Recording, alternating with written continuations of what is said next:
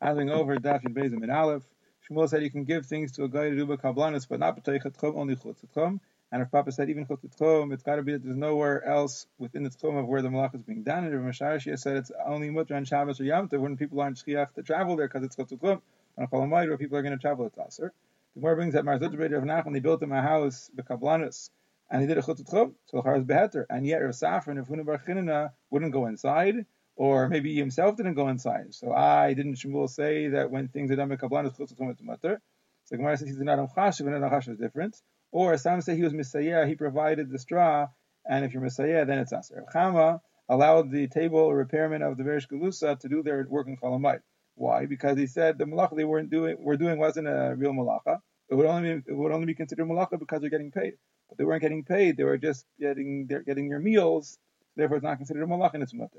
The Gemara brings a braisa that you can give things to be done with kabbanos, to be done on, you can give it on Chalamayid to be done with kabbanos after Chalamayid, but not to be done on Chalamayid because the rule is anything that you can do yourself, you can ask a guy to do for you. But if it's asked for you to do it yourself, you can't tell a guy to do it for you on Chalamayid.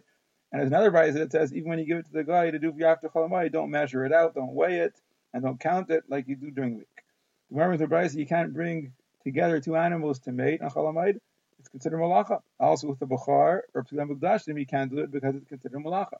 And then there's another rice that says you can't bring them together to mate. And Abyeisi says, but if a chamara, a female donkey, is toveya, so then we will bring a zachar because otherwise she'll lose her taiva and then she'll never conceive that season.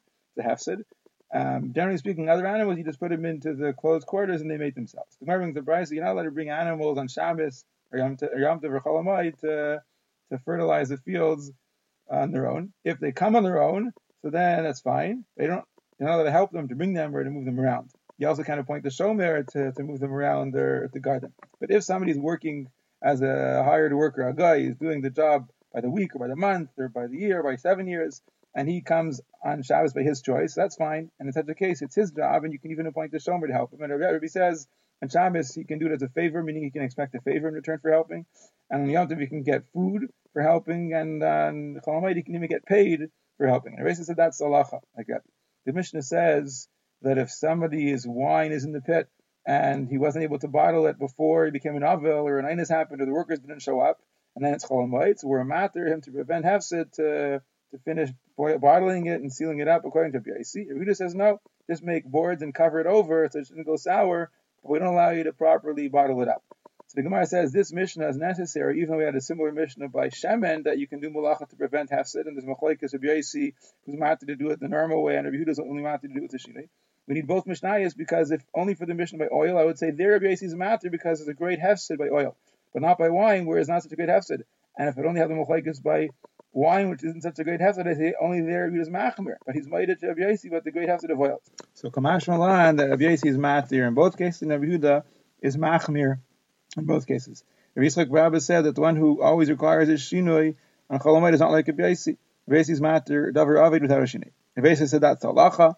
They asked Rav Nachman ben Yitzchak, can you seal a barrel of beer on Chol HaMoed? And he said, well, Abyeisi said halacha is like a Abyeisi, so why not?